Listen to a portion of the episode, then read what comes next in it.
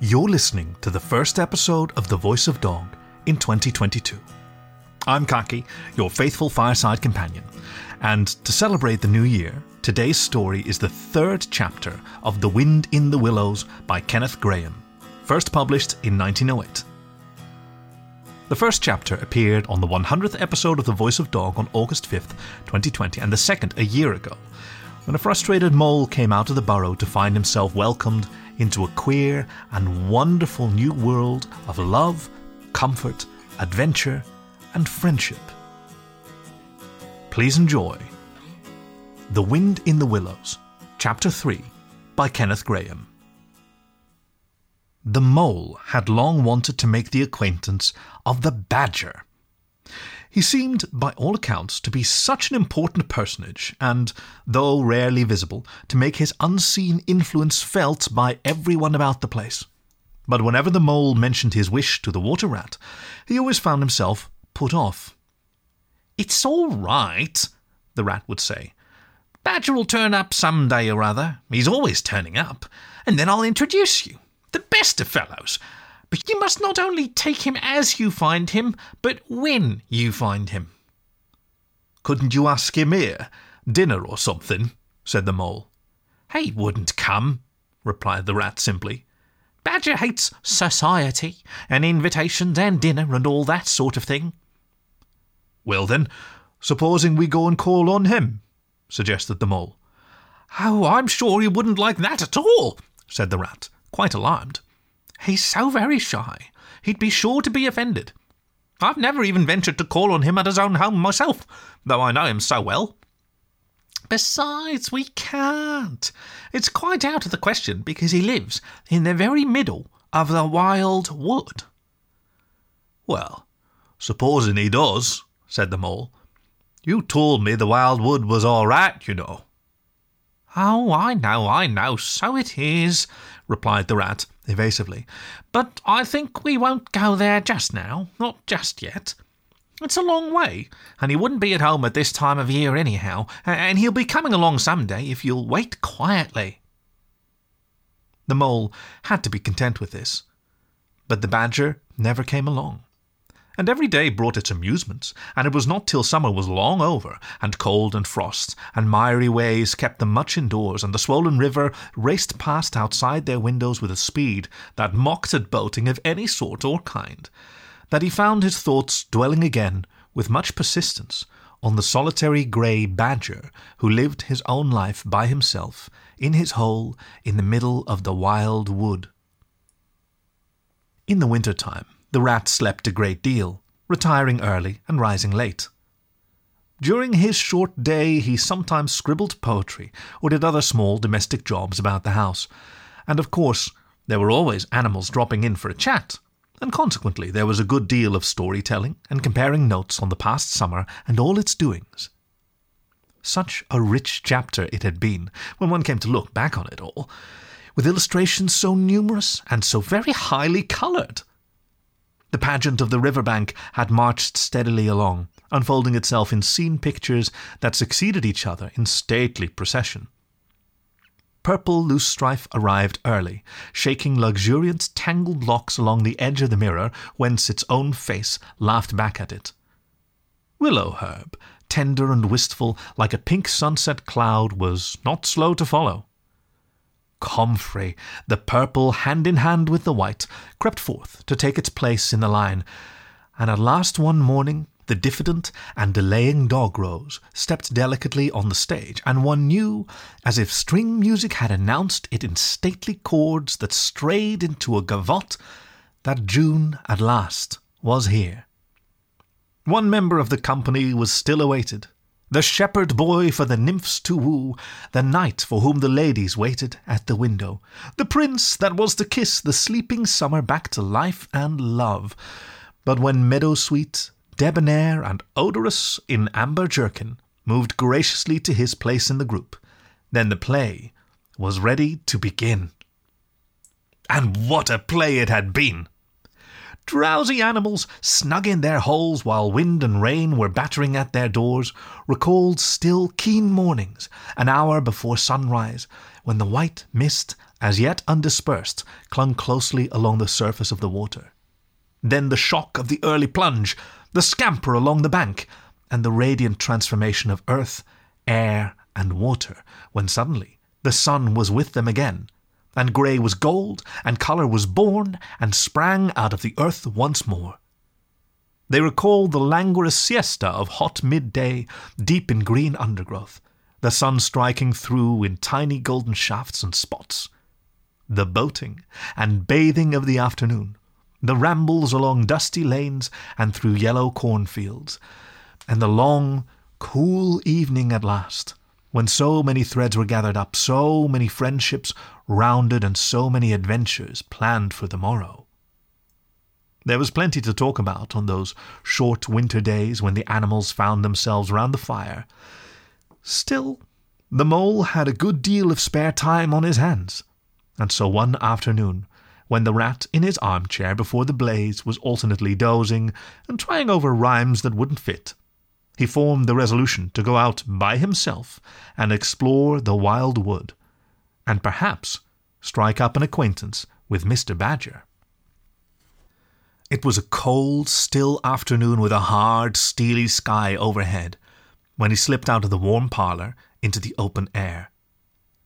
The country lay bare and entirely leafless around him, and he thought that he had never seen so far and so intimately into the insides of things as on that winter day when nature was deep in her annual slumber and seemed to have kicked the clothes off. Copses, dells, quarries, and all the hidden places which had been mysterious mines for exploration in leafy summer now exposed themselves and their secrets pathetically and seemed to ask him to overlook their shabby poverty for a while, till they could riot in rich masquerade as before, and trick and entice him with the old deceptions. It was pitiful in a way, and yet cheering, even exhilarating. He was glad that he liked the country undecorated, hard and stripped of its finery. He had got down to the bare bones of it, and they were fine and strong and simple. He did not want the warm clover and the play of seeding grasses. The screens of quickset, the billowy drapery of beech and elm seemed best away, and with great cheerfulness of spirit he pushed on towards the wild wood, which lay before him low and threatening, like a black reef in some still southern sea. There was nothing to alarm him at first entry. Twigs crackled under his feet. Logs tripped him, funguses on stumps resembled caricatures, and startled him for the moment by their likeness to something familiar and far away. But that was all fun and exciting. It led him on, and he penetrated to where the light was less, and trees crouched nearer and nearer, and holes made ugly mouths at him on either side. Everything was very still now. The dusk advanced on him steadily, rapidly, gathering in behind and before, and the light seemed to be draining away like flood water. Then the faces began. It was over his shoulder, and indistinctly that he first thought he saw a face, a little evil wedge shaped face looking out at him from a hole. When he turned and confronted it, the thing had vanished. He quickened his pace, telling himself cheerfully not to begin imagining things, or there would simply be no end to it.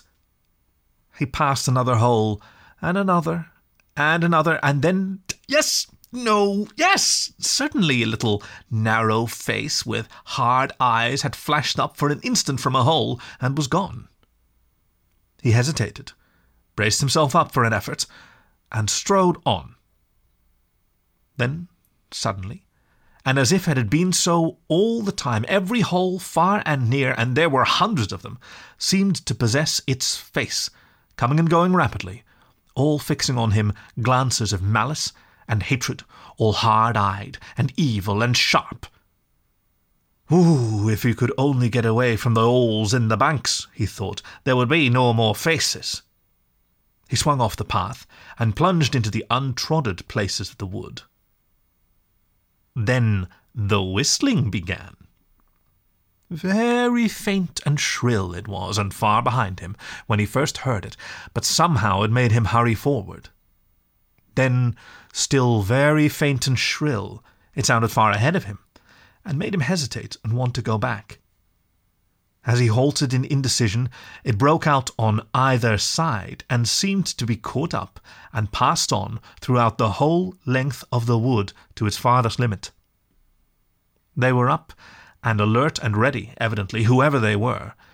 And he, he was alone, and unarmed, and far from any help, and the night was closing in.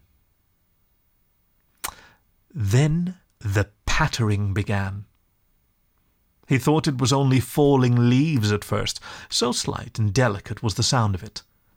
Then, as it grew, it took a regular rhythm, and he knew it for nothing else but the pat, pat, pat of little feet still a very long way off.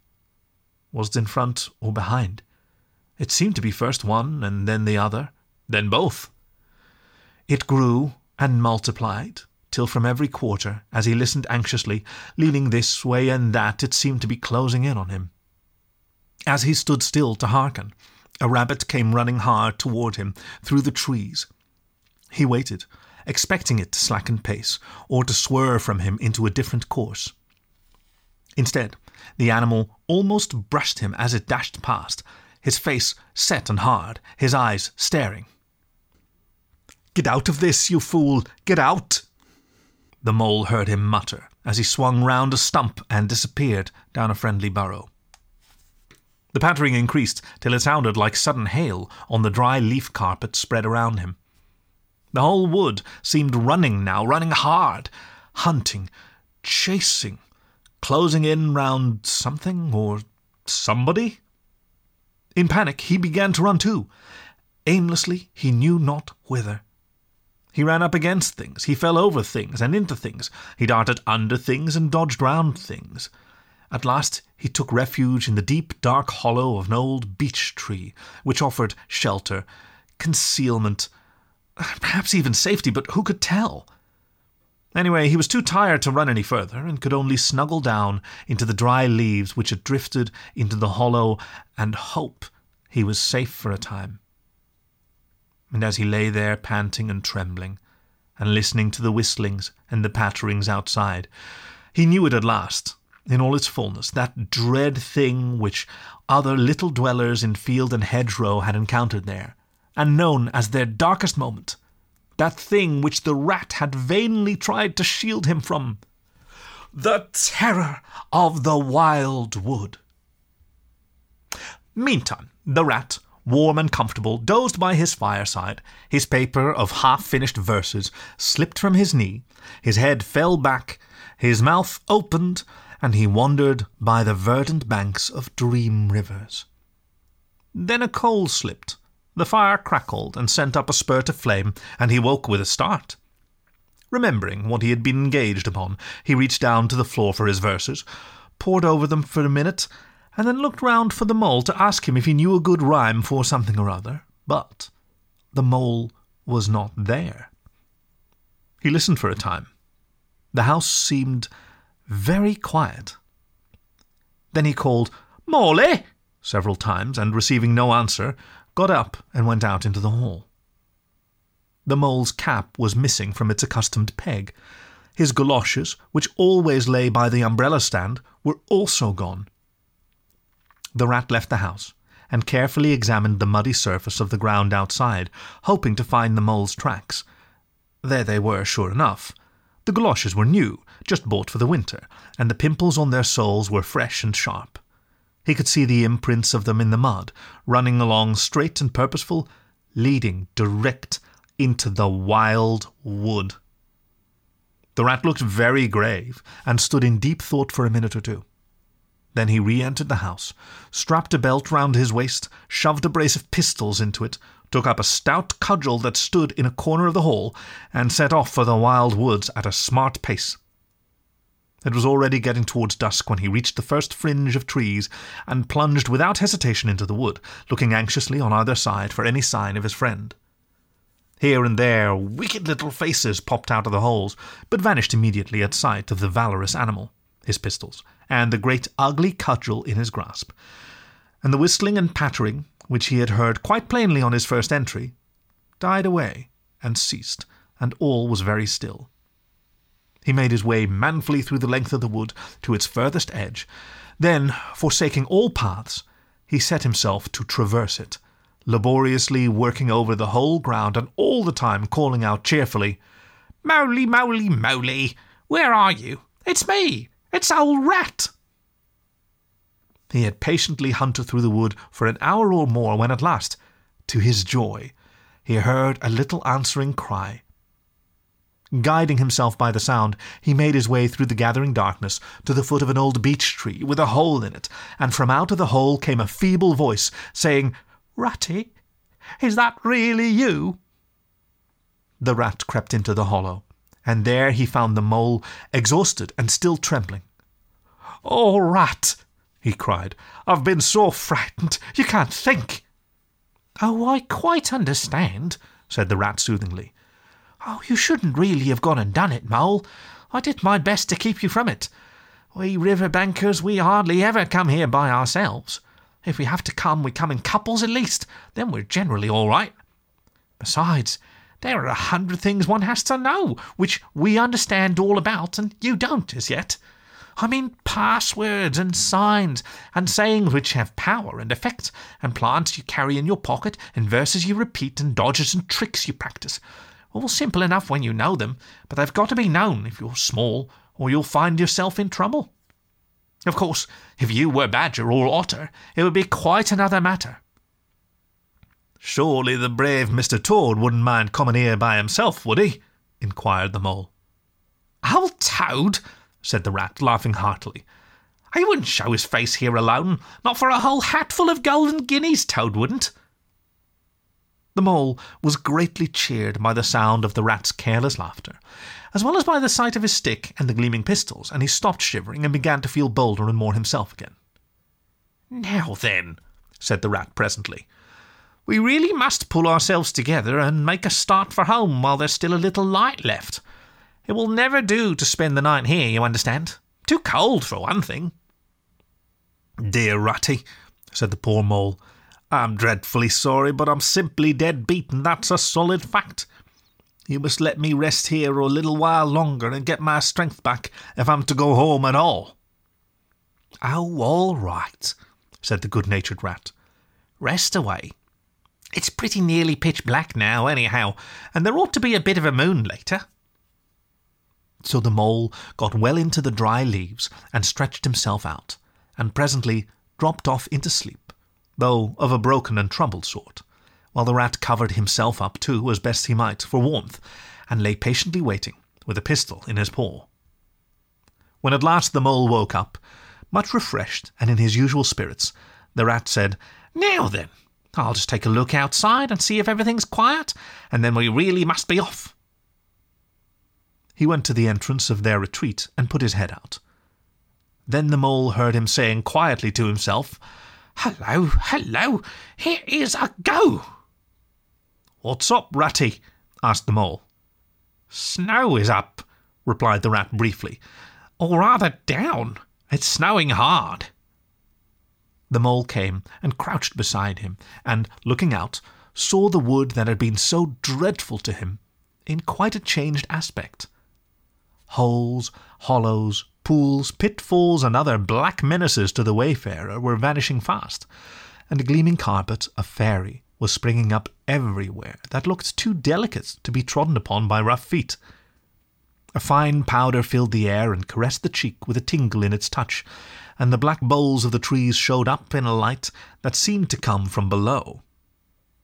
Well, well, it can't be helped, said the rat after pondering. We must make a start and take our chance, I suppose. The worst of it is, I don't exactly know where we are. And now this snow makes everything look so very different. It did indeed. The mole would not have known that it was the same wood.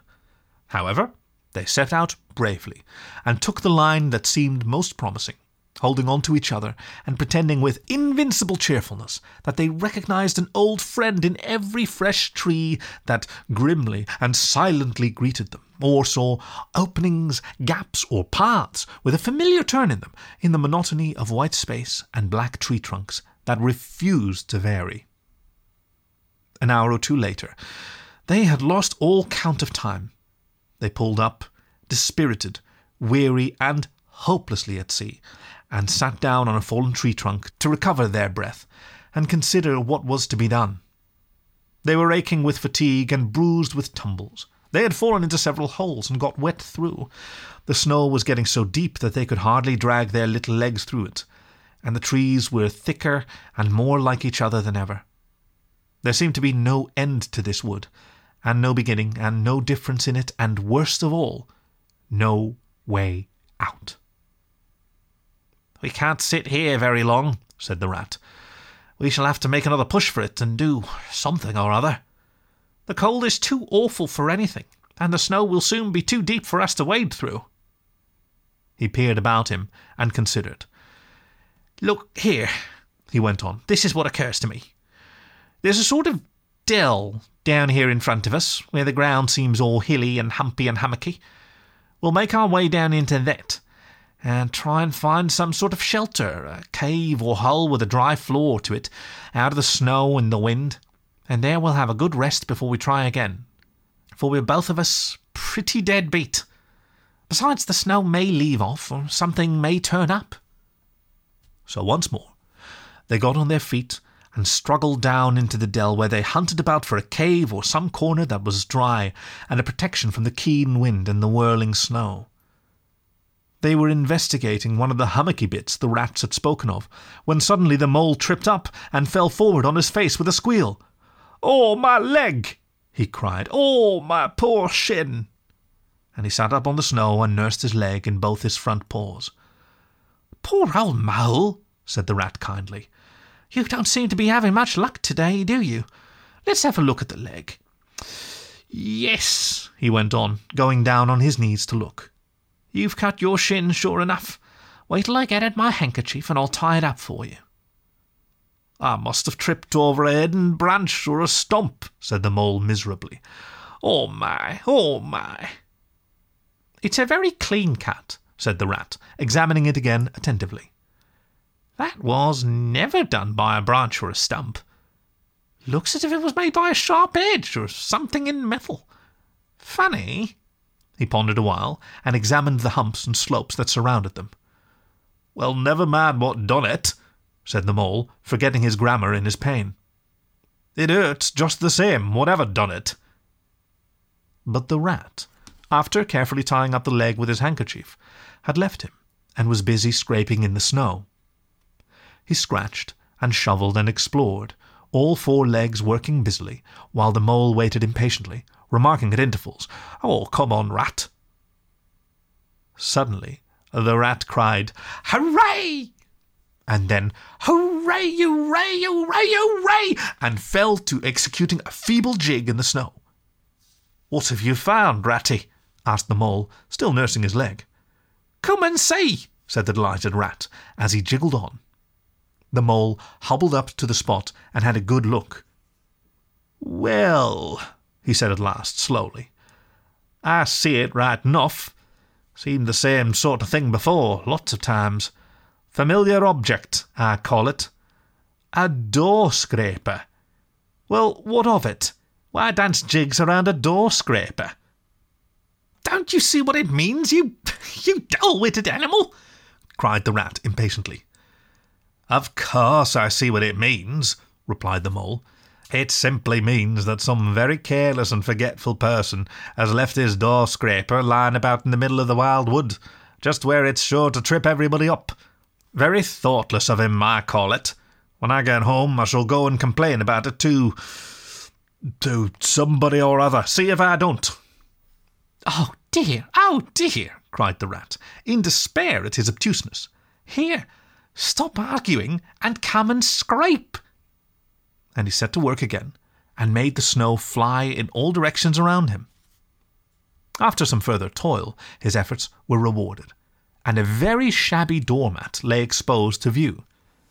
There! What did I tell you? exclaimed the rat, in great triumph. Absolutely nothing whatever, replied the mole, with perfect truthfulness. Well, now, he went on, you seem to have found another piece of domestic litter, done for and thrown away, and I suppose you're perfectly happy. Better go ahead and dance your jig round that if you've got to, and get it over, and then perhaps we can go and not waste any more time over rubbish heaps. Can we eat a doormat, or sleep under a doormat, or sit on a doormat, and sledge home over the snow on it, you exasperating rodent? Do you mean to say, cried the excited rat, that this doormat doesn't tell you anything? Really, rat, said the mole, quite pettishly. I think we'd had enough of this folly. Who ever heard of a doormat telling anyone anything? They simply don't do it. They are not that sort at all. Doormats know their place. Now look here, you, you thick-headed beast, replied the rat, really angry. This must stop. Not another word, but scrape, scrape and scratch and dig and hunt around, especially on the sides of the hammocks if you want to sleep warm and dry tonight, for it's our last chance. The rat attacked a snowbank beside them with ardour, probing with his cudgel everywhere and then digging with fury, and the mole scraped busily too, more to oblige the rat than for any other reason, for his opinion was that his friend was getting light-headed. Some ten minutes' hard work, and the point of the rat's cudgel struck something that sounded hollow. He worked till he could get a paw through and feel, then called the mole to come and help him. Hard at it went the two animals, till at last the result of their labours stood full in view of the astonished and hitherto incredulous mole.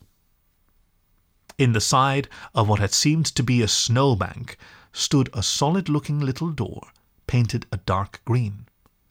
An iron bell pull hung by the side, and below it, on a small brass plate, neatly engraved in square capital letters, they could read by the aid of moonlight Mr. Badger.